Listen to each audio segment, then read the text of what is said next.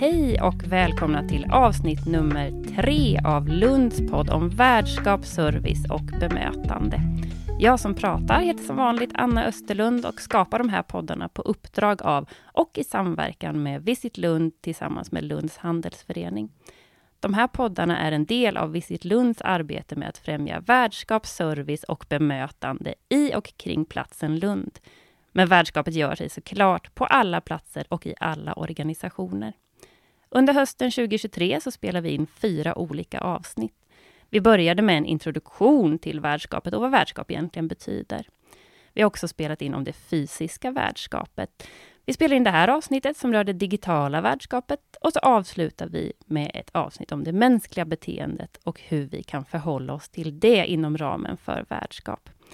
Alla poddarna finns där poddar, eh, där ni hittar vanliga poddar och hos Visit Lund hittar du också ett digitalt övningshäfte med uppgifter som gör dig än bättre rustad att leverera värdskap både ut mot kunder och besökare, men också inom din organisation och gentemot dina medarbetare. I förra avsnittet pratade vi om det fysiska värdskapet och då gästades vi av Amanda och Sofia och fick med oss goda råd och tips. Idag ska vi fokusera på det digitala värdskapet Alltså det värdskapet som vi kanske ibland vet lite mindre om. För det är svårt att veta var en besökare, kund, medarbetare eller samverkanspart faktiskt möter oss för första gången i den digitala världen. Och för att ge inspiration, tips och råd har vi idag med oss två gäster. Angelica Gustafsson och Krille Pettersson. Varmt välkomna hit! Vi börjar med dig Angelica. Du arbetar för Visit Skåne och kommer ofta i kontakt med frågor som rör både digitalisering och värdskap. Vill du berätta lite om er på Visit Skåne och varför du har ett speciellt intresse för just digitalisering och värdskap? Ja, ehm, förutom att vi marknadsför Skåne internationellt så jobbar vi med att utveckla skånsk besöksnäring och eventnäring eh, med fokus på hållbarhet och innovation. Och i Skåne så vill vi att turismen ska spela roll, alltså att det ska bidra till att Skåne blir en bättre plats eh, och att det inte ska slita eh, på platsen helt enkelt. Och varför jag brinner för detta, det är eh, innan jag började på Visit Skåne så har jag jobbat med marknadsföring, så den här digitala närvaron har alltid legat mig varmt om hjärtat. Och att få kombinera det med värdskap, alltså en service till besökaren eller relationsskapande som det faktiskt handlar om, tycker jag är jättehärligt. Mm, ja, men det ska bli spännande och jag vet att du har många goda råd att dela med dig mm. av här framöver. Och Krille, du utgår ju från Huskvarna och arbetar som digital strateg på bolaget Sprintworks. Vad innebär det egentligen att vara digital strateg och eh, vad är det vanligaste uppdraget som du gör? Nej, men jag jobbar mycket med digitala frågor kopplat till marknadsföring av varumärke och produktutveckling Eh, och eh, strategiarbetet kring det för att bygga en så bra digital värld som möjligt för olika bolag och organisationer. Ehm, så det är vad jag sysslar med. Ja, men tack. Och jag vet att du har ju en gedigen erfarenhet från, precis som det du säger, många olika verksamheter och det ska vi strax ta och dyka in i. Men jag tänker att vi börjar lite från början. Var anser ni att det digitala värdskapet börjar? Och vad innebär det digitala värdskapet egentligen? Angelica, vill du börja? Absolut. Det, det börjar ju precis som du var inne på lite innan, redan innan någon har bestämt sig för att bli din kund eller besökare, alltså den första kontakten som de har eh, med ens företag. Eh, och jag tycker att det handlar egentligen om att visa gästen att den är viktig före, under och efter sitt besök. Och i den här branschen så är vi ju proffs på värdskap, eh, men framförallt när det kommer till det fysiska. Men det handlar liksom om att utvidga det till att gälla även eh, det digitala. Och en bra tumregel där tycker jag kan vara att försök tänka att det ska vara samma bemötande som om de stod mitt framför dig, alltså framför din disk eller klev in genom eh, din dörr. och Så. Mm. Ja, men precis. Och Krille, är det någonting som du vill lägga till där med var det börjar och vad det innebär, det här digitala värdskapet? Nej, men min bakgrund är ju mycket från marknadsföring, så jag ser ju att eh, värdskapet börjar egentligen där, när man får den första kontakten eller när eh, idén tänds och åka någonstans till exempel. Så att eh, följa kunden hela vägen längs kundresan, det, för mig är det jätteviktigt i värdskapsarbetet. Eh, det, det, är mycket fokus i det jag jobbar med. Mm. Mm. Jag kan lägga till en sak där. Eh, några tumregler tycker jag att det handlar om att vara lätt att hitta, vara lätt att kontakta, vara lätt att boka och att sätta rätt förväntningar så kunden eller besökaren vet vad den ska eh, få ut när den väl eh, kommer till dig. Och också att att förebygga eventuella, eller alltså svara på eventuella frågor eller eh, undanröja tvivel. Just det, ja men rusta besökaren eller kunden eller vad det nu kan vara redan innan. Exakt. Ja, men, klokt sagt. Och det finns ju en uppsjö av olika digitala plattformar, sociala medier, eh, det finns AI, många saker att både ha koll på och förhålla sig till. Och som företagare och även som plats så kanske det ibland kan kännas övermäktigt. Ska jag finnas överallt? Och ska dessutom ha en kontinuitet i vad jag lägger ut och hur jag förhåller mig till det här? Vad är era rekommendationer kring det här? Hur kan eller bör man förhålla sig till alla de här möjligheterna som finns? Och är det någon plattform som är viktigare att finnas på än någon annan? Krille, vad säger du? Jag brukar ha tumregeln att eh, jobba utifrån två utgångspunkter. Det ena är var jag själv trivs, eh, var jag känner mig hemma som, som eh, företagare. Om jag är duktig på Facebook eller om jag begriper Instagram eller ja, vad det nu är för plattform som jag, jag eh, rör mig bekvämt på. Det är ena aspekten, där ska vi såklart jobba. Sen har vi andra aspekten, det är ju där vi vet om att våra kunder finns. Och kan vi inte den världen, kan vi inte den plattformen så måste vi se till att lära oss det. Vi kan liksom inte stå vid sidan av och titta på utan vi måste ta kommandot och, och kommunicera med gästen eller kunden den vägen. Så det är mina två ingångspunkter, eh, ingångsvägar in i, i det arbetet. Just det. Ja, men utgå ifrån sig själv lite grann. Angelica, har du några tankar kring ja, samma? Jag håller helt med om det som Krille säger. Det är exakt de två grejerna man ska utgå från tycker jag. Eh, det enda stället som jag tycker att man måste finnas på, vare sig man vill eller inte, det är Google My Business. Alltså den här rutan som finns eh, på Google där det står öppettider, eh, adress, recensioner, telefonnummer och så vidare. Det är jätteviktigt att ta kontroll över, för det kan också redan finnas en sån sida, även om du själv inte har lagt upp det som verksamhet, eh, så kan en gäst ha gjort det åt dig och sådär. Och andra personer kan också svara på frågor som eh, kunder eller besökare ställer.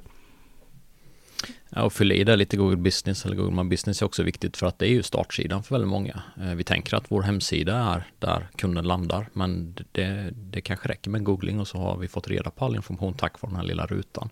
Och det fina med Google Business också är att den föder alla navigationssystem så använder man i sin bil och ska hitta rätt eller man använder Waze som navigation eller Google Maps så finns ju den datan som, som vi eh, matar in i Google mm. Business där.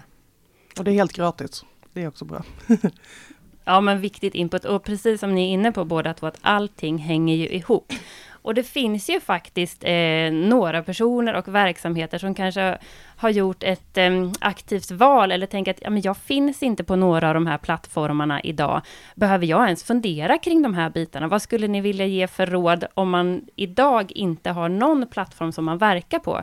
Men är det någonstans det är allra viktigast att börja? Och vad kan hända om man inte tar kontroll över den här informationen som kanske finns? Krille? Ja, men liknelsen här kanske med sin bokföring att eh, vi kan inte välja bort bokföring. För då kommer Skatteverket bli jättearga på oss och vi kommer inte kunna ta ut någon lön och sådär. Eh, så att vi måste på något sätt eh, tugga i oss att vi måste finnas digitalt och sen hitta prioriteringsordningen och fråga kunden vad förväntar de sig att hitta information om oss? Är det en webbsida, då måste vi se till att ha en webbsida. Och det vet vi att det är för att Google är bra på att leda kunden rätt. Eh, men, men inspirationsmässigt kanske det handlar om att vara, eh, synas på Instagram. Därför att det finns mycket som hänger ihop med platsen på Instagram. Att du kan leta dig fram till en plats och titta på ja, men egentligen hur vädret är eh, just idag. Och då använder våra gäster Instagram till det kanske. Just det. Och, och att man, man kommer finnas närvarande digitalt, vare sig du har kontroll på det eller inte, så kommer eh, besökare skriva saker om dig och så. Och då är det mycket bättre att vara närvarande i rummet när det pratas om dig och kunna ta kontroll över det. Jag tänker återigen bokföringsprincipen där att eh, är vi inte så duktiga på det. Eh, jag är inte duktig på bokföring, jag lägger ut det. Så att känner vi att, det är, att vi har begränsad tid eller kunskap eller intresse så då får vi nog kanske se till att outsourca den kollen mm. så att vi har någon person som vi betalar för och har lite koll på våra digitala världar. Eh, på en mininivå såklart, men eh, vi måste liksom få den inputen för vi kan inte släppa det fritt. Det tycker jag är eh, dumt. Mm. Mm. Ja, men kloka tankar från er där. Det här är någonting som man behöver förhålla sig till och ha en bra strategi för. Och Angelica, du möter ju ofta en internationell målgrupp. Hur mycket behöver man anpassa sin digitala närvaro till kanske olika kulturer som man kanske kan tänka sig att man möter eller som kommer till vår digitala värld? Just det. Ja, men inkludering är ju jätteviktigt. Eh, jag tänker att det kan man tänka på både i ordval och i bildval, eh, vad man väljer där. Och sen framförallt språket, det handlar kanske inte om kulturen så mycket, men att eh, de ska kunna ta till sig informationen.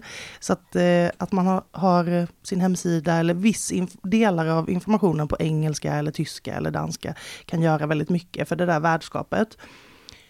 Och sen gäller det väl att fundera helt enkelt på vilka frågor kan vara viktiga för den här målgruppen. Eh, vi har sett i, i, undersökningar till exempel att tyskar tycker att eh, säkerhet, alltså när man bokar, att man ska veta villkoren, att det känns säkert när man betalar. De har en helt annan eh, nivå vad de vill veta gentemot eh, oss svenskar. Så det, det, kan man tänka på med just tyskarna. Men det är väl enkelt att fråga sina besökare, vad är viktigt för er när ni bokar och sådär tänker jag. Just det. Och Krille, dina tankar? Ja, men jag har också en annan aspekt på det för kultur, inte bara länder och marknader, utan för mig också kulturer, subkulturer. Därför att våra gäster ingår i olika subkulturer, oavsett om du är en, eh, en husbilsägare som letar efter ställplatser, då finns det ett speciellt språk och det finns speciella mötesplatser och forum och platser, appar som, som de här husbilsmänniskorna eh, rörs på. Eller om du gillar syntmusik och ska gå på konsert så finns det en speciell, eh, speciella secret handshakes, det finns ett speciellt mm. sätt att prata kring det. Så att jag tror att hålla koll på bägge delarna när det gäller kultur, både en, en marknads och lands och språkbaserad kultur, men också kulturen mm. kring en subkultur då, som, som är våran gäst, därför att de har speciella krav och pratar på ett speciellt sätt ibland och det måste vi lära oss lite grann att förstå. Mm, ja men precis, och det är väl det som är lite pudens kärna emellan, det här med målgruppsanpassningen, anpassa vår verksamhet kontinuerligt efter vad målgruppen vill ha och ibland kanske också vara lite proaktiv där i att tänka sig vad skulle de vilja ha och hur kan jag svara upp emot det. Ja, men nu har vi pratat lite om plattformar och var det digitala värdskapet tar sin början. Men när man väl har fått sig gästens bokning eller de har lagt någonting i mm, den här varukorgen, om det nu är e-handel. Hur ser det digitala värdskapet ut då? När kan man liksom pusta ut och tänka att oh, nu är de inte digitala gäster hos mig längre, nu är de hos någon annan. Finns det någon eh, bra tanke som ni har kring det där? Angelica? Men jag tänker att när man väl har bokat, det är då som eh, peppen och Eh, relationsbyggande kan starta. Men det är väldigt viktigt att det görs i en måttlig mängd, att det är på rätt sida liksom räknas som service och inte blir ett störande moment. Eh, men det kan ju till exempel vara om någon har bokat en kanotresa, eh, att man säger det, verkar bli regn till helgen, tänk på att packa ner det här. Eller att man skickar en playlist eh, eh dagen innan för att sätta eh, besökaren i rätt stämning. Eh, så att det finns jättemycket roligt att göra, men tänk på att göra det i måttlig mängd. Just det. Att ha den där fina fingertoppskänslan mm. när man eh, kanske börjar spamma någon då istället. Eh, och vi har ju också varit inne på lite grann det här med recensioner och hur viktiga de kan vara, för det är ju någonting som har blivit en förändring i var tar vi inspiration någonstans? Vilka är det vi följer och hur påverkar det våra bokningsmönster? För vi är många idag som både läser recensioner för köp och bokningar och sådär. Men hur viktiga är recensionerna för oss? Och kanske framförallt det många undrar på, raderar en dålig recension ut en massa goda sådana? Krille, vad säger du? Jag tror att, eller jag, jag vet ju att recensioner är viktiga därför att vi fattar beslut baserat på vad främmande människor tycker om någonting. Och jag tror också att de här dåliga recensionerna Eh, vi är duktiga på att se vad det faktiskt beror på. Därför att är det övervägande gott, eh, goda betyg eller höga betyg och sen dyker upp någon, någon eh, dålig, så kan det vara olycksfall i arbetet. Det kan vara en person som har en, en dålig dag helt enkelt, både hos värden och hos gästen. Så jag tror att, att vi blir, ju mer vi jobbar med betyg och recensioner, desto duktigare blir vi på att se igenom och liksom fatta ett samlat beslut. Mm. Och är det för bra så lär vi också se, se igenom det, för då kan det vara så att någon har satt i system och bara engagera sina vänner och bekanta och eh, liksom haft tävlingar, olika kampanjer ja. för att få höga betyg och, och det tycker inte jag är okej okay. och de flesta plattformar är duktiga på att sortera bort sånt. Mm. Eh, och jag som användare kan också gå in och flagga sådana saker eh, om jag tycker att det verkar orimligt. Det känns mer trovärdigt om man har 4,8 än om man har 5,0. Och eh, vi har också, när vi har eh, samarbetat med experter på just det här ämnet och något föreläsningar och sådär, så, så säger de att en negativ recension som man har besvarat på ett proffsigt sätt ökar eh, den goda känslan kring företaget eh, bättre än vad en enbart god recension gör. Så att där finns det jättemycket att göra och en tumregel där tycker jag är att när du svarar eh, på en dålig recension, det är lätt att liksom eh, bli sårad och sådär, men sitt lite på händerna, eh, andas och sen tänk på att du svarar alla potentiella kunder och du svarar inte bara den enskilda utan det kommer finnas där som marknadsföring faktiskt. Just det. Ja, Krille. Ja, men precis. Och, och, vi får också med oss att det är ungefär 1% av våra besökare som kommer sätta betyg eller recensera oss. Men det betyder att de andra 99% kommer, precis som Angelica säger, eh, och titta på betygen och svaren på alla mm. frågor. Och sådär. Just det, eh, att, och precis som du säger Angelica, att man ska tänka på att man svarar inte bara gästen som har skrivit någonting, oavsett om det är positivt eller Nej. negativt, utan alla andra som också är eh, de som står bredvid och som tittar på, som kanske inte är inne och kommenterar. Ja, ja, en till sak jag tänkte säga. I, I, Sverige är vi lite blyga med att be om recensioner. Eh, och det tycker jag vi kan bli bättre på. Och när vi säger det, man kan också styra lite vilken typ av recension man får eh, beroende på hur man frågar efter dem. Om man säger så här att ja, är det något som kan bli bättre, lämna gärna en recension så kan vi lära oss. Då öppnar man upp för att få kanske lite mer kritiska recensioner. Men om man säger eh, om ni gillade det här, jag tyckte att det var bra, snälla skriv en recension för det hjälper oss jättemycket att nå ut. Eh, och det är den största motivationen till varför folk lämnar recensioner, att man vill hjälpa, bidra till communityt. Så att, eh, det vill jag skicka med. Just det. Och sen finns ju de här trollen då som dyker upp, för de kan vi också vara lite rädda för att tänk om de sätter en etta i betyg och skriver ner oss helt. Eh, och det händer ju ibland. Eh, och en del är ju superarga och supermissnöjda och då gäller det tror jag och kanske lyfta den diskussionen utanför internet. Eh, en liten tumregel och bjuda in till ett samtal som kanske är via telefon eller de kommer tillbaka mm. om vi är nära. Så att vi kan prata med, eh, den personen kommer kanske inte ändra sig men vi har i alla fall chans att, att liksom förstå vad som ligger bakom och hur vi kan bli bättre. Mm. Men det behöver inte ske publikt inför alla. Nej. För det är risken att det eskalerar och, och liksom tappar proportioner och blir svårt att hantera helt enkelt. Mm. Så lyft offline eh, när det blir problematiskt. Håller helt med. Mm, ja, men kloka tips från er och det här är ju någonting som man verkligen, eh, många, jag tror många är nyfikna på detta, tycker kanske att det är utmanande och det finns ju väldigt mycket att grotta in sig på i ämnet. Och jag tänkte att jag avslutningsvis här skulle vilja be er om att bli väldigt konkreta och ge två tips var, som vi kan skicka med ut till alla som lyssnar på den här podden, kopplat till just det digitala värdskapet. Vad är de två viktigaste bitarna? Eh, och vi börjar med dig, Angelica, med okay. dina två tips. Ja, men eh återigen, eh, min älskling Google My Business, se till att ha en aktiv Google My Business. Det är jätteviktigt och se till att den har uppdaterad information, att den visar rätt på kartan, vart ingången faktiskt ligger, att ni har rätt öppettider. Det finns inget störigare än att man kollar upp Eh, någonting och så kommer man till platsen och så är det stängt. Eh, så det är jätteviktigt i värdskapet. Eh, och det andra tipset jag vill skicka med är missa inte mejlen. Vi har sett att det, det, är så lågt hängande frukter när det kommer in bokningsförfrågningar eller intresse. Ehm, ja, men, folk som visar intresse via mejlen och det är lätt att inte lägga så mycket krut på det i vardagsstressen. så skapa bra mallar där, våga vara personlig Eh, Eh, ja, men plocka de där lågt hängande frukterna, för det är mycket värdskap där också. Mm. Ja, men toppen, bra. Google My Business och glöm inte de kanske vanligaste kommunikationsvägarna som fortfarande är mejl. Över till dig Krill och dina tips. Ja, men jag kommer kanske lite mer från marknadshållet då och eh, jag har två bra tips som jag vill dela med mig av. Och det ena är att börja kartlägga kundens resa, alltså kundresan för en bokning eller för ett besök och börja fråga människor hur har de hittat till din plats eller till ditt företag. Och gör det analogt när de är framför dig och ställ frågan eh, för att få input kring, ja men var det Instagram som, som tände liksom gnistan för att komma hit eller var det någon influencer eller var det någon guidesite eller något annat? Eh, och försök mappa upp lite grann vilken typ av kund väljer eh, vilken väg så att säga för att komma till dig. Det är ena saken, förstå kundresan helt enkelt. Den andra saken, eh, eh det pratas mycket om AI just nu eh, och många som är nyfikna på det. Och jag har ett grundtema där, eh, i allt sånt i, när det gäller nya tekniker och det är att vi måste inte bli experter på det, men vi måste förstå hur det funkar. För att ju mer vi förstår nu, desto större sannolikhet är det att vi förstår nästa grej som händer. Så vi behöver inte bli experter på ChatGPT och generativ AI, men vi måste ha lite koll på ungefär hur det fungerar och hur våra gäster eller kunder använder det och kanske hur media använder det. Men vi själva kanske inte måste använda det som verktyg just idag. Men fattar vi det nu så är det mer sannolikt att vi kommer fatta nästa AI-uppdatering eller nästa AI-grej som händer.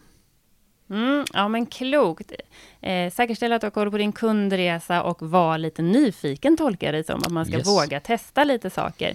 Ja, men tack så mycket för att ni har gästat oss här idag och jag är säker på att, eh, och jag vet att både jag själv och säkerligen också våra lyssnare har fått med sig kanske en och annan tankeställare och också några goda råd och tips. Och tack också till dig som har lyssnat och välkommen in och lyssna och ta del av alla avsnitten som ni hittar där poddar finns. Och ta en gärna en kontakt med Visit Lund för att få ut det här övningshäftet som hjälper dig att vässa ert eget värdskapsarbete. Och så vill vi såklart tipsa lite om avsnitt nummer fyra som följer det här avsnittet, där vi kommer att beröra beteenden. Varför gör inte människor alltid som man säger att man ska göra och hur kan vi förhålla oss till det? Tack så mycket för att ni har lyssnat. Hej då!